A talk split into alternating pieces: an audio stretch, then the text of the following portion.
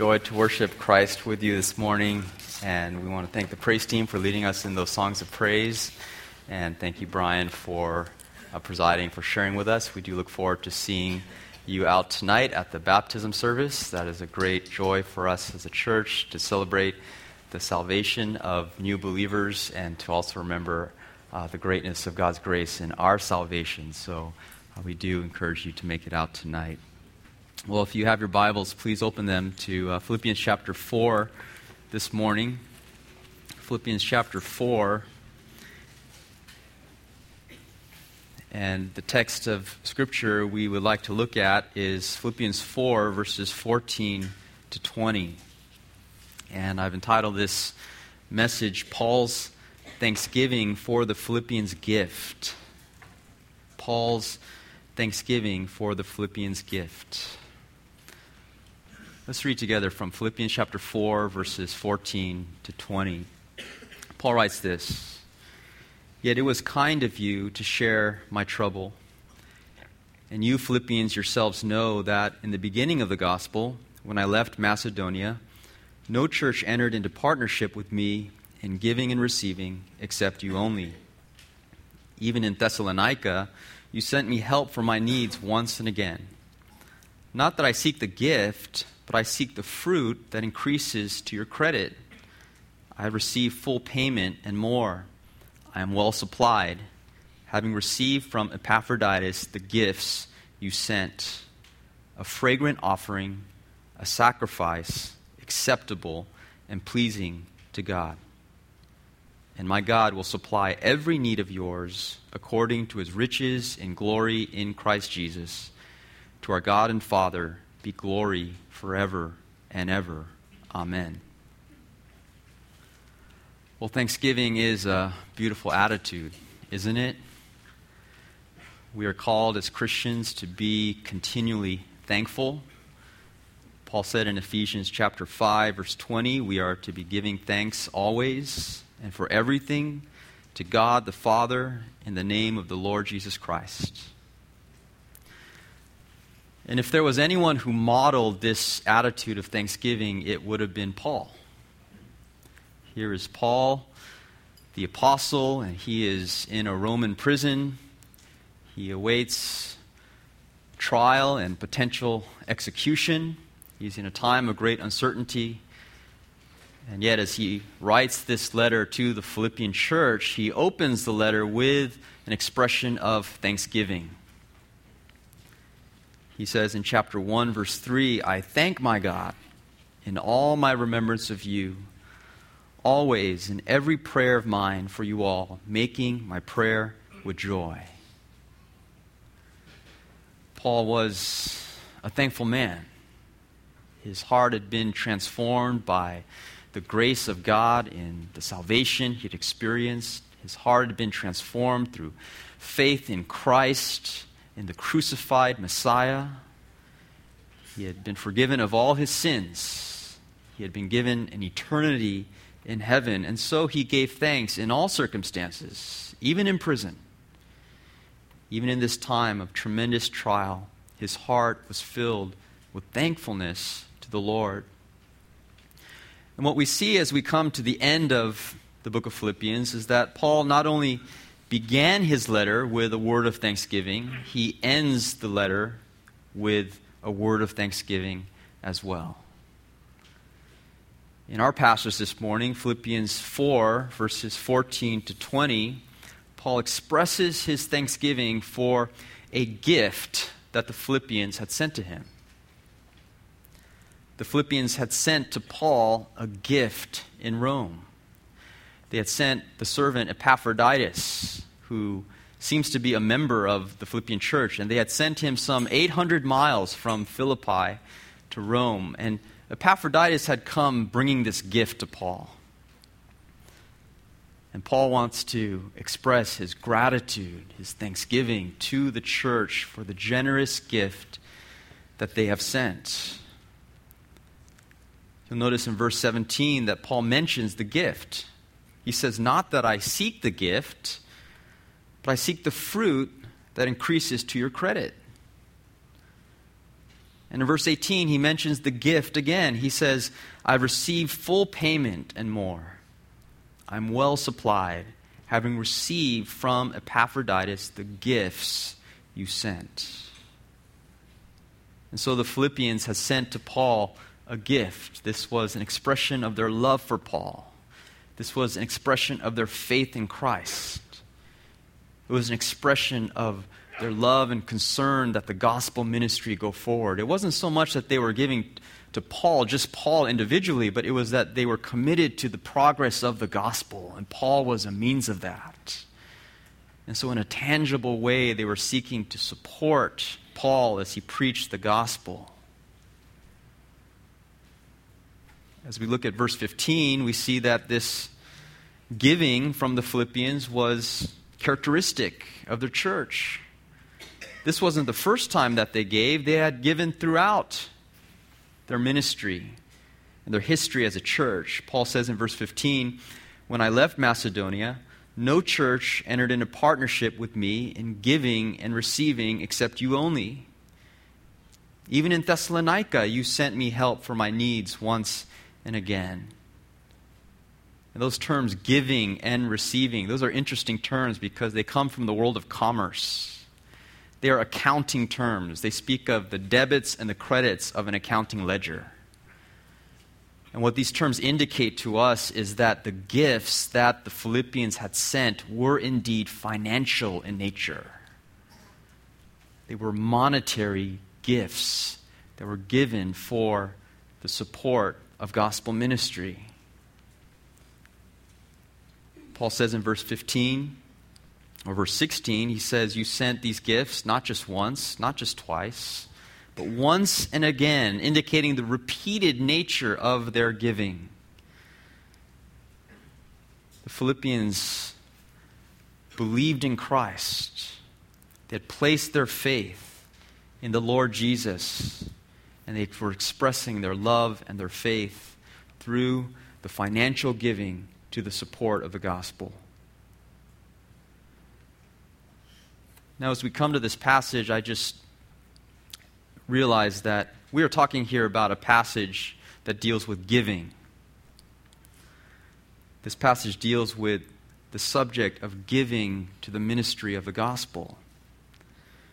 And I think there are different ways that we could approach this subject. I know that immediately when I said that, a lot of your hearts, your guards went up. You're saying, oh no, Dan's going to ask us to give. He's going to make appeals for more giving. And let me just talk you through. There are some ways that we could approach this subject. We could approach this subject through, first of all, the means of emotional manipulation. You know, when we talk about giving, we could just try to manipulate you as the church. Just kind of whip you up into frenzy or show some slideshows or videos or give testimonies where we cry and just, just try to emotionally move you so that you open your pocketbooks. I mean, that's one way we could approach this topic, and I'm sure there are people who have done that throughout the history of the church. A second way we could approach this topic is to address this topic from a legalistic standpoint. And what I mean by that is just we could approach this topic by just legislating the amount of giving each member of Cornerstone is expected to give. I mean, it's just part of your membership covenant. If you become a member of this church, you are expected to give this percentage, this amount, at this set schedule. And I remember growing up in a church where they gave out um, offering envelopes that had dates on them. And you were expected to take these home, and on the dates that you came to church, you were expected to fill the, the envelope and give it to the church. And I suppose we could approach this topic in that way just legislate giving just give set requirements for each member of Cornerstone. A third way we could approach this topic is through the means of guilt and shame. I'm sure I could just stand up here and just, just make you feel guilty for the things that you own. Just point out all the people in this world who have less than what you have and just make you feel guilty for living in California and the United States and Orange County and just manipulate you through guilt into giving to the Lord. these are all ways that this topic has been addressed in the past, and these would all be ways we could address the topic of giving. But what I want you to see is that in this text, in Philippians 4, verses 14 to 20, Paul uses none of those approaches to, to approach the topic of giving. He doesn't emotionally manipulate the Philippian church into giving more and more of their financial resources. He doesn't legalistically legislate a certain amount of giving that the church is expected to give for the ministry of the gospel. And in no way does he shame them or make them feel guilty for the lifestyles that they are able to live. Paul uses none of those approaches when he tackles the topic of giving. Instead, in this text, what we see is that Paul approaches the topic of giving from the standpoint of gratitude. It is gratitude that is the main focus in this text. In other words, let me make this real clear. The purpose of this text is not so much to appeal to the Philippians to give more of their resources the appeal in this text is for the Philippians to understand Paul's heart of gratitude for gifts they have already given. You will read this passage and find no requests for additional giving. You'll find no appeals for the Philippians to sacrifice more than they have already sacrificed. In fact, Paul seems to almost cut that off, saying, I'm well supplied. I've received full payment. I'm content. I, I can't be any more blessed than I am right now. And instead of focusing on the future and what he, wa- he would want the church to give, Paul focuses on the past. And he says, The gifts that you have sent to me in my imprisonment and also at the beginning of my ministry when you first heard the gospel, I'm grateful. I am a grateful man because of your generous giving. And you know, this morning, that is the approach I want to take with you, brothers and sisters at Cornerstone, members of Cornerstone. I don't want to use the approach of emotional manipulation, legalistic legislation, or guilt and shame. I want to just express gratitude. And my approach is not so much to appeal to you to give more in the future. My appeal is for you to see that the gratitude that is in the hearts of those who have been blessed and benefited for the giving you have given in the past.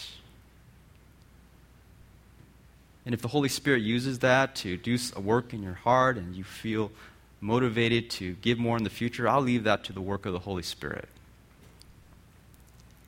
My heart is to really reflect the purpose of this text, which is to communicate gratitude. And I want to communicate gratitude to you, the members of Cornerstone.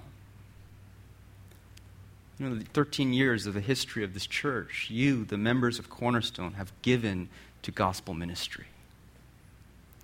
You have given sacrificially. You have given faithfully. You have given generously.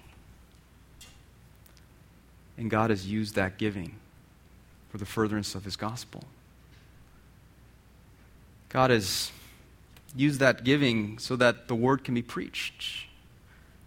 It's because you gave that the scriptures have been opened and the word has been preached and the gospel's been explained and all the truths that we have come to hold dear. It's because of your giving that those things have been allowed to take place. It's because of your giving that Christ has been exalted. Because of your giving that we've been able to meet as a corporate assembly here in the church and join our hearts in praise to the Christ who has redeemed us. And yes, God is sovereign. And yes, ultimately, this church, this ministry, is an expression of the sovereign will of God. And yet, our God is also a God who uses means. And the means that He has used for the furtherance of the gospel has been your giving. It's been your giving that God has used. God has used your giving to train up leaders. God has used your giving to encourage weak believers. God has used your giving to send missionaries so that the gospel can be proclaimed in lands who needs to hear it. And my heart is to express what is in this text, just a heart of gratitude. To thank you, members of Cornerstone, for giving so faithfully. And we understand that your gift, your giving has come at a sacrifice.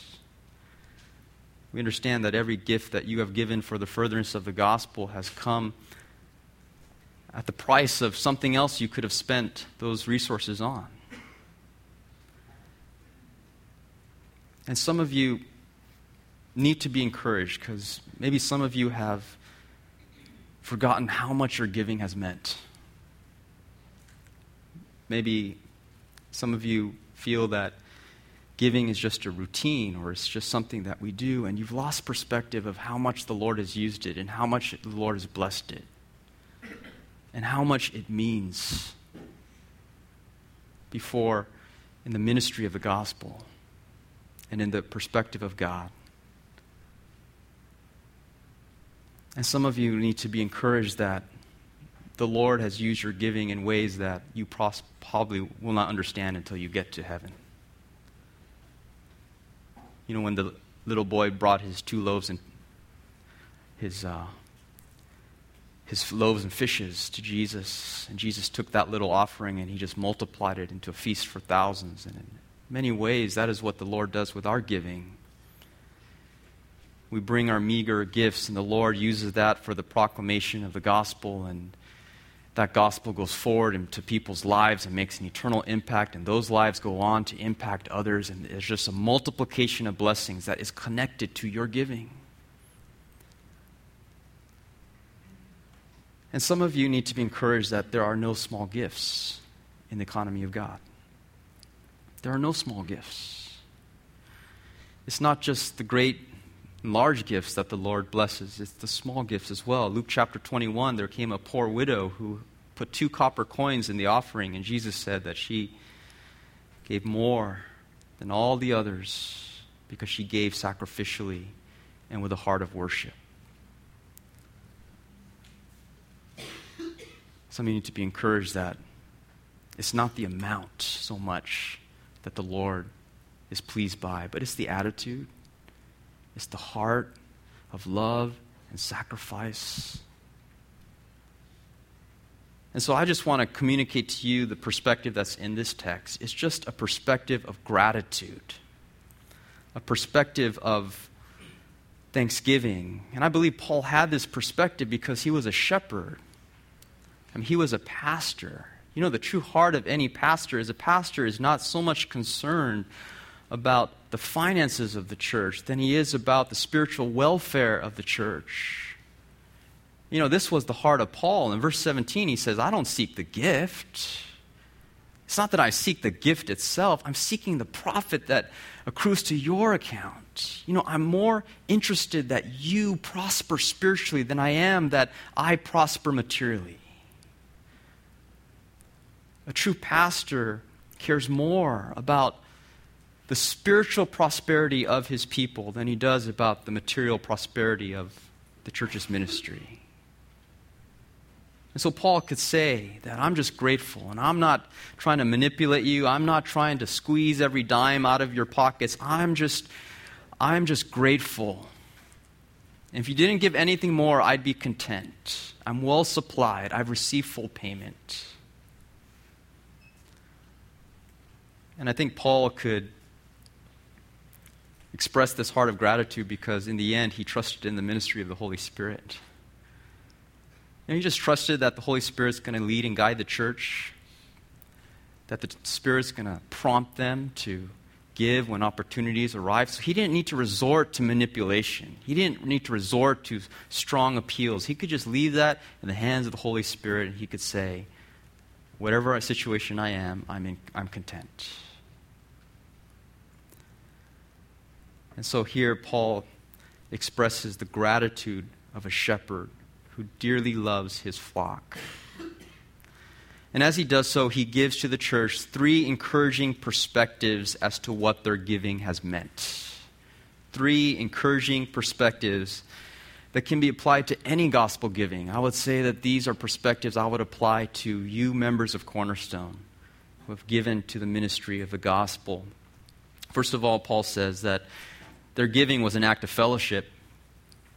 Their giving was an act of fellowship.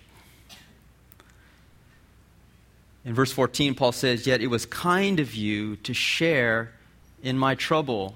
And you'll notice that little conjunction, yet. Paul's making a gentle correction here. He's just talking about how content he was in Christ, how he's so content in any and every circumstance.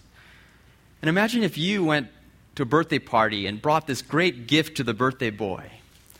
And you went to great pains to bring him that gift, and he opened the present and he said, Oh, you know, in whatever situation I am, I've learned to be content. I said, Well, that's great for your spiritual welfare, but what about my present? Don't you care about my present? And Paul brings this correction here. He says, I'm content, I'm satisfied, I'm joyful in Christ, yet, you know what, Philippians? It was kind of you to send me this gift. It was kalos in the Greek. It was noble, commendable, excellent. It was a beautiful thing that you did. I'm just commending the expression of love that was in your heart. It was a kind thing for you to send Epaphroditus to me. And yeah, I, am content and I'm resting in Christ, but I'm also just so grateful for your love and your concern. And you know, here in verse 14, he says, It was kind of you to share in my trouble. That word share is a very important word. It is the Greek term su koinonias, which is related to the Greek term koinonia. It's a word that describes a fellowship or a commonality or a unity or a relational bond. Paul is saying here is that through the ministry of this gift, you were fellowshipping with me when I was in time of trouble. You were here with me in prison. You were absent in body, but present in spirit. You were with me in my time of trouble. And, you, and I wasn't alone because I knew your hearts were with me. Paul says he was in a time of trouble he was in a time of thlipsis, a time of pressure, affliction, difficulty, stress. And he was undergoing all these trials, and yet he says, I was, I had fellowship. I had the love and the companion of the church because the Philippian church cared for me. How encouraged Paul must have been when he saw Epaphroditus. I mean, how encouraged must he have been just to see this dear brother come to him and just bring news of the Philippians' love and care and concern, and that they love you, Paul, and they're praying for you, and here is a gift that demonstrates their concern. We tend to think of fellowship in one dimensional terms. Fellowship is eating a donut together, fellowship is hanging out over dessert. But I want you to know, brothers and sisters, that fellowship is also expressed in giving to the Lord. You know, when you give, you are fellowshipping with the saints. You are expressing your love and concern for your dear brothers and sisters in Christ. And think about it. On, a given Sunday, you might fellowship with five to ten believers in the space of four or five hours. But when you give, you are fellowshipping with dozens of believers, even hundreds of believers. God is taking your gift and He's using it to multiply blessing to believers, not only here, but all the way around the world. And your giving is an act of fellowship. Cornerstone, I would just say that the, the giving you have done in the last 13 years has been an act of fellowship. I would just say thank you for giving because in your giving you have communicated your love and your concern for all the saints in the church. So, the first perspective is that giving is an act of fellowship. The second perspective Paul gives is that giving is an act of investment. And giving is an act of investment. Paul says in verse 15, and you Philippians yourselves know that in the beginning of the gospel, when I left Macedonia, no church entered into partnership with me in giving and receiving except you only. Paul is recounting the history of the Philippian church. He's going back to the beginning stages when they received the gospel. And he's saying, I remember when you first heard the gospel, you immediately expressed your faith in Christ in giving to the furtherance of gospel ministry. And in verse 16, he says, Even in Thessalonica, you sent me help for my needs once and again. You know, we could trace the history of our church the last 13 years, and I don't know all the records. The Lord knows, and the Lord sees. But I do know enough to know that you have given, not only once, but once and again. Not only sporadically, but continually, repeatedly. Not only, you didn't wait till you became mature for you to give. You immediately expressed your love for this church by, by giving to the furtherance of the gospel. And as Paul recounts the history of the Philippian church, he doesn't want his motives to be misunderstood. And so he says in verse 17, very interestingly, he says, Not that I seek the gift, but I seek the fruit that increases to your credit. You know, anytime a spiritual leader starts talking about giving, there can be a misunderstanding. Oh, he's after our money. He's afflicted by greed. He's into material prosperity. And Paul doesn't want this to be misunderstood. He says, you know what? In the end, I'm not seeking the gift. I don't need any more money. I'm not seeking a gift for myself. Brothers and sisters, I'm seeking the fruit that increases to your credit. You know, when you give, you are investing in the spiritual prosperity of your own souls. And that is what I'm after. Is your blessing, is your growth, is your prosperity in the Lord. And here Paul is just expressing, as I said, the true desire of any pastor. The pastor, the shepherd, cares for the spiritual prosperity of his people. He wants the church to grow and to mature in the Lord. 3 John chapter 1 verse 4 I have no greater joy than this to hear that my children are walking in the truth. My greatest joy is not in the gift. My greatest joy is to see that you are spiritually healthy. And yeah, your gift is an expression of the vitality of your soul, so I am rejoicing in that. But I'm not seeking the gift. I'm not a man who is a lover of money. I'm seeking the prosperity of your souls. And what Paul is saying here, I believe, is he's taking the Philippians back to the basic teaching that is throughout the New Testament. And that is this that when you give to gospel ministry, you are investing in your own heavenly rewards. When you give to gospel ministry, you are investing in your own heavenly rewards. This is just basic, this is, te- this is simple, this is repeated throughout the New Testament. Jesus said in Matthew 6 19, Lay up for yourselves treasures in heaven where neither moth nor rust destroys and where thieves do not break in and steal. Luke 12, verse 33 Sell your possessions and give to the needy. Provide yourselves with money bags that do not grow old, with a treasure in the heavens that does not fail, where no thief approaches and no moth destroys. And 1 Timothy 6:17 Paul says, "As for the rich in this present age, they are to do good, to be rich in good works, to be generous and ready to share." Thus storing up treasure for themselves as a good foundation for the future, so that they may take hold of that which is truly life. Giving financially is laying up treasures in heaven. It is laying up treasures in heaven that will not pass away and that will not perish. It is the wisest and the surest and the most long lasting investment that you can make in this life. If you invest and try to lay up treasures in this life moth and rust will come and destroy those treasures. But if you lay up treasures in heaven, there will be no thief who can approach and no moth that can destroy. When you give financially, you are laying up treasures for yourself. You might be saying, wait a second, Dan, aren't we all um, equal in heaven? Aren't we all just perfect in heaven? So, what's the motivation to lay up treasures for ourselves in heaven? And I'll just point you to the fact that yes, we are all equal in heaven when it comes to our glorification. In terms of our Christ likeness, we will all be perfect in heaven, and we will all be perfect in joy and perfect in contentment.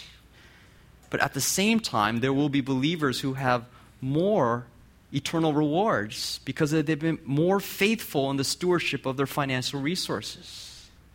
They have spent their lives laying up for themselves treasures in heaven.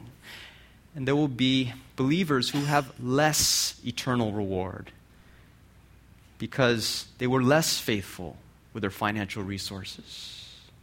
The scriptures teach us that yes, we are equal in heaven in terms of our glorification, but we are not all equal in terms of our eternal reward.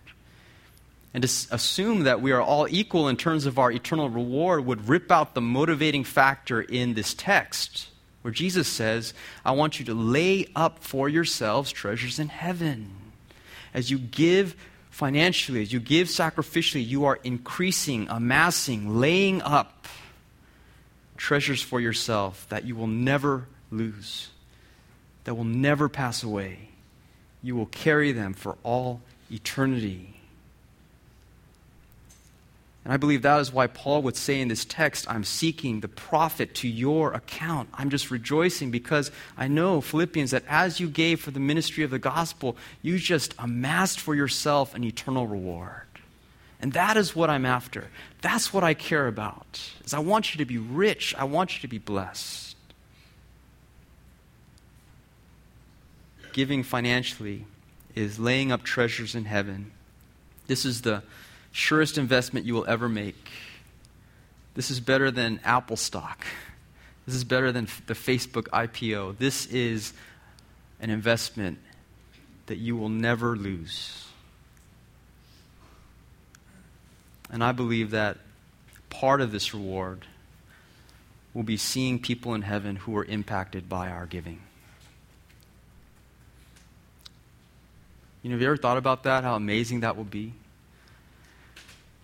To get to heaven and to meet saints who are there for eternity.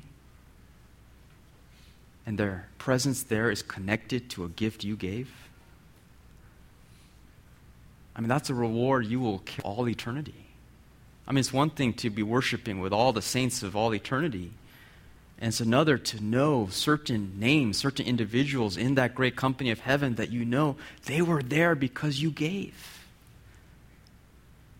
I believe that this is what Jesus is speaking of in Luke 16 9, where he says, I tell you, make friends for yourselves by means of unrighteous wealth, so that when it fails, they may receive you into the eternal dwellings. Some of you are going to give in this life, and when you get to heaven, there are going to be saints there who are welcoming you there and they're going to be there because you gave. Now, ultimately, they're going to be there because of the sovereign will of God. Ultimately, they're going to be there because God called them and chose them. But the means by which God used them to, to bring them to a saving knowledge of Christ was your financial giving. I mean, some of you, you're going to give, and God is going to take that gift and He's going to invest it in some children's ministry somewhere, and some child is going to hear the gospel, and He's going to place his faith in Christ, and that child is going to go and grow up to share the gospel with others, and other people are going to be saved, and all those people are going to be people that were impacted by your gift. And that's the reward you're going to carry for all eternity. You'll never lose that. To know that you were part of that. God used you for that. Some of you are going to give, and God is going to use that gift in the investing of training of leaders, and those leaders are going to go out and preach the gospel and win souls for Christ. And there are going to be dozens, hundreds of people who may be impacted through their ministries. And those souls are going to be souls who will be in heaven because you gave. I mean, who knows how the Lord will use our giving? Who knows how many people we will meet in heaven who will have been impacted by the gifts we give? And so when we give to the Lord, we are laying up treasures in heaven for ourselves. Jesus says, lay it up for yourselves. You say, Dan, isn't that selfish? It's, it's not sinfully selfish if Jesus tells you to do it. He's appealing to your heart. Will you invest in this life or will you invest in eternity? And Paul's just saying, I want your profit to increase. You might be saying, Dan, do I have to wait till heaven until I get blessed through my giving? No. You know, the scriptures also say that not only does our giving increase our rewards in heaven, our giving also increases our blessing here on earth. Acts 20, verse 35 it is more blessed to give than to receive. Luke 6:38 Give and it will be given to you. Good measure pressed down shaken together running over will be put into your lap. For with the measure you use it will be measured back to you. Proverbs 11 verse 24 One gives freely yet grows all the richer. Another withholds what he should give and only suffers want. Whoever brings blessing will be enriched and one who waters will himself be watered The Lord has a way of blessing those who give. This blessing isn't a meritorious thing, it isn't that you are earning blessings. It is a is that giving is a means of grace. It is a means by which God infuses the Christian life with the blessings that we do not de- deserve and that we have not earned. And so Paul is saying here that I care more about the fruit that increases to your account. You know, brothers and sisters, may that be true of any time, any time your shepherds here, any time we give to you an opportunity to give. May that be true of us. As the heart of verse 17 is made apparent, we care more about your, the fruit that increases to your account, than we do about the gift itself. We care more. We're, we're, presenting this opportunity because we want you to be blessed. The Lord doesn't need your money, the Lord has, owns everything. But it's an opportunity for you to lay up treasures in heaven. It's opportunity for you to experience blessing in this life. And may we say as shepherds that we care more about the fruit that increases to your account than we do about the gift itself. Paul says the first perspective is that giving is an act of fellowship. He says the second perspective is that giving is an act of investment. And then the third and final perspective is found in verse 18, and that is that giving is an act of worship. Giving is an act of worship. Verse 18, he says, I've received full payment and more. I am well supplied, having received from Epaphroditus the gifts you sent. And then he calls the Philippians' gift a fragrant offering, a sacrifice acceptable and pleasing to God. Let me just shepherd you here for a moment. You know, if all our giving was, if all it was, was an act of worship, it would be worth it. If we took all of your offerings on a Sunday morning and then at snack time, we had a bonfire and just put them in the fire and burned them up and said, This is a pleasing aroma to the Lord. I mean, if that wasn't what the New Testament called us to do, it would be worth it. Simply because it was an act of worship. Just because it would please God. If this third factor, this third motivating factor, was the only thing that we could say, your giving is an act of worship. That's all I think we would need as Christians. And yet the truth is that in the New Testament economy that our giving is more than that. God takes those giving those gifts and he multiplies them for the blessings of others. He takes those dollars and he spreads them around the, the globe and he uses them for the eternal impact of souls. But if if verse 18 was all that it was, it'd be worth it he says to the Philippians, it's, it's a fragrant offering. It's an acceptable sacrifice. Forget about me. Forget about what, how it encourages my heart. It pleases God. the sacrifice that you have made. Paul uses Old Testament language to describe this imagery of sacrifice. For example, in Leviticus chapter 1, verse 9, God described the burnt offering as a pleasing aroma to the Lord.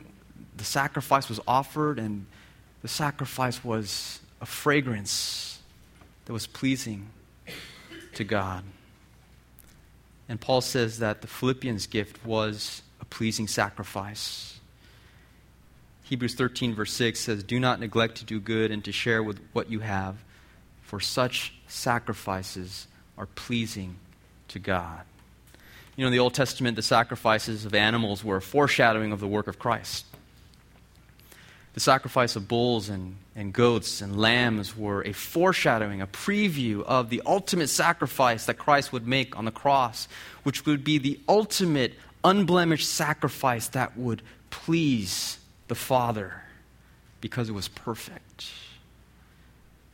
And now that Christ has come and offered the ultimate sacrifice, those Old Testament sacrifices have been done away with. We no longer need to offer the blood of bulls and goats and lambs because Christ has, for one time, for all time, offered a single sacrifice for sins and sat down at the right hand of God.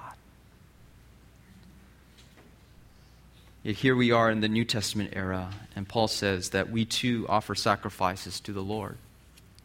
We don't offer sacrifices which add to Christ's work.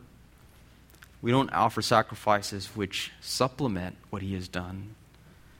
But we do offer sacrifices which seek to honor Christ's work, which seek to please the Father who loves us, not seeking to earn our way into the Father's acceptance, but simply to please his heart.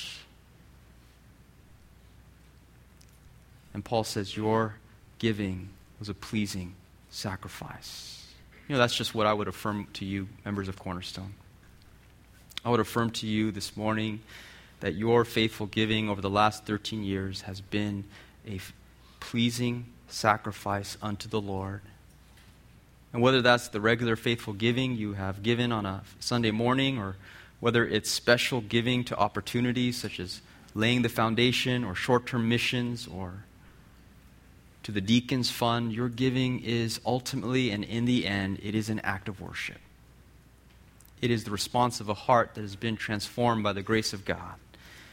It is a heart that simply wants to love and to please God not for anything else, but simply because He has loved us so much, He has sent His Son to die for our sins. And so in verse 19, Paul ends with this final word of affirmation. He says, My God will supply every need of yours according to his riches in glory in Christ Jesus every need of yours, whether it be spiritual in nature or whether it be physical in nature, will be supplied by our good and faithful Father. I remind you this morning that the Philippians were not rich. The city of Philippi was in the larger region of Macedonia, and Macedonians, the Macedonians, 2 Corinthians 8 says that they were in a season of affliction and great poverty. And yet, Paul says that God is going to be faithful to you you will not be able to outgive his provision. My God, that's personal. My God will supply every, that's comprehensive, all needs of yours according to his riches in glory in Christ Jesus. As Psalm 37 25 says, I have been young and now am old, yet I have not seen the righteous forsaken or his children begging for bread. He is ever lending generously and his children become a blessing.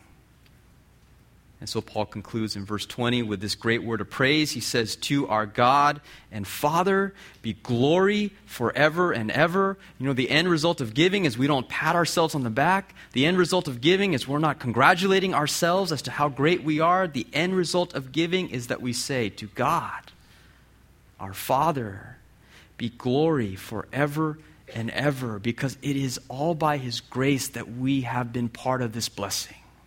Think about it. It is by His grace we have anything to give. It is because of His grace that we are motivated to give. It is by His grace that He takes our gifts and uses them for the blessing and ministry of others. And it is by His grace in eternity that He rewards us for the gifts that we have given. Gifts that we have given, which were only an expression of His grace to begin with. He multiplies grace in our lives as we partake of the grace of giving. And so I want to say to you this morning, Cornerstone Bible Church, I want to say to you as a shepherd in this church the same sentiment that's in this text and just express to you gratitude for your giving.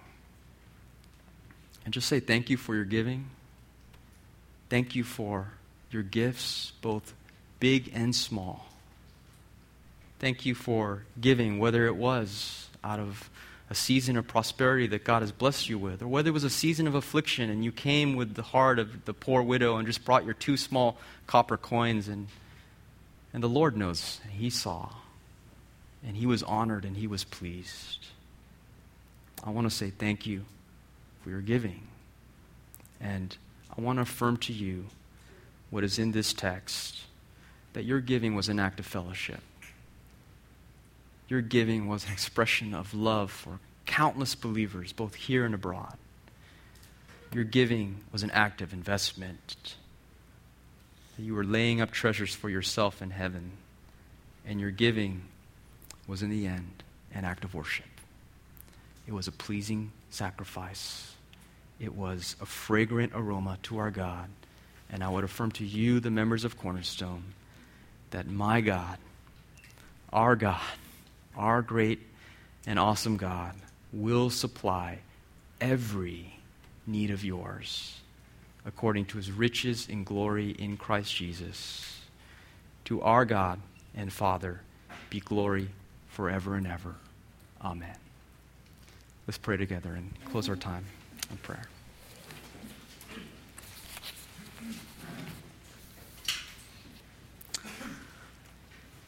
Our Father, in the end, as we look at this text, we are amazed by your grace. We are amazed by your grace because you are the ultimate giver.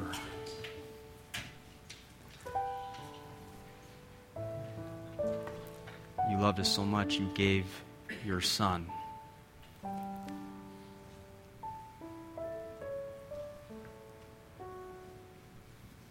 And if you did not spare your Son, how will you not also give us all things? In the end, we are not givers, we are receivers. Even as we receive, give of our resources, we are simply receiving from you more and more grace, multiplied in so many ways. And so, Father, we thank you for the faithful giving of this church the last 13 years, from the beginning when this church was founded on the gospel until now. So much faithfulness, so much sacrifice, so much generosity. Lord, thank you for your grace. Continue to bless your people, Lord. We cling to your promise. We await the fulfillment of all you've said in your word. And we thank you for the joy of being part of your gospel ministry in this way. Receive from us this morning not only our gifts, but our hearts of worship, we pray. May it be a fragrant aroma, a pleasing sacrifice unto you. In Christ's name we pray. Amen.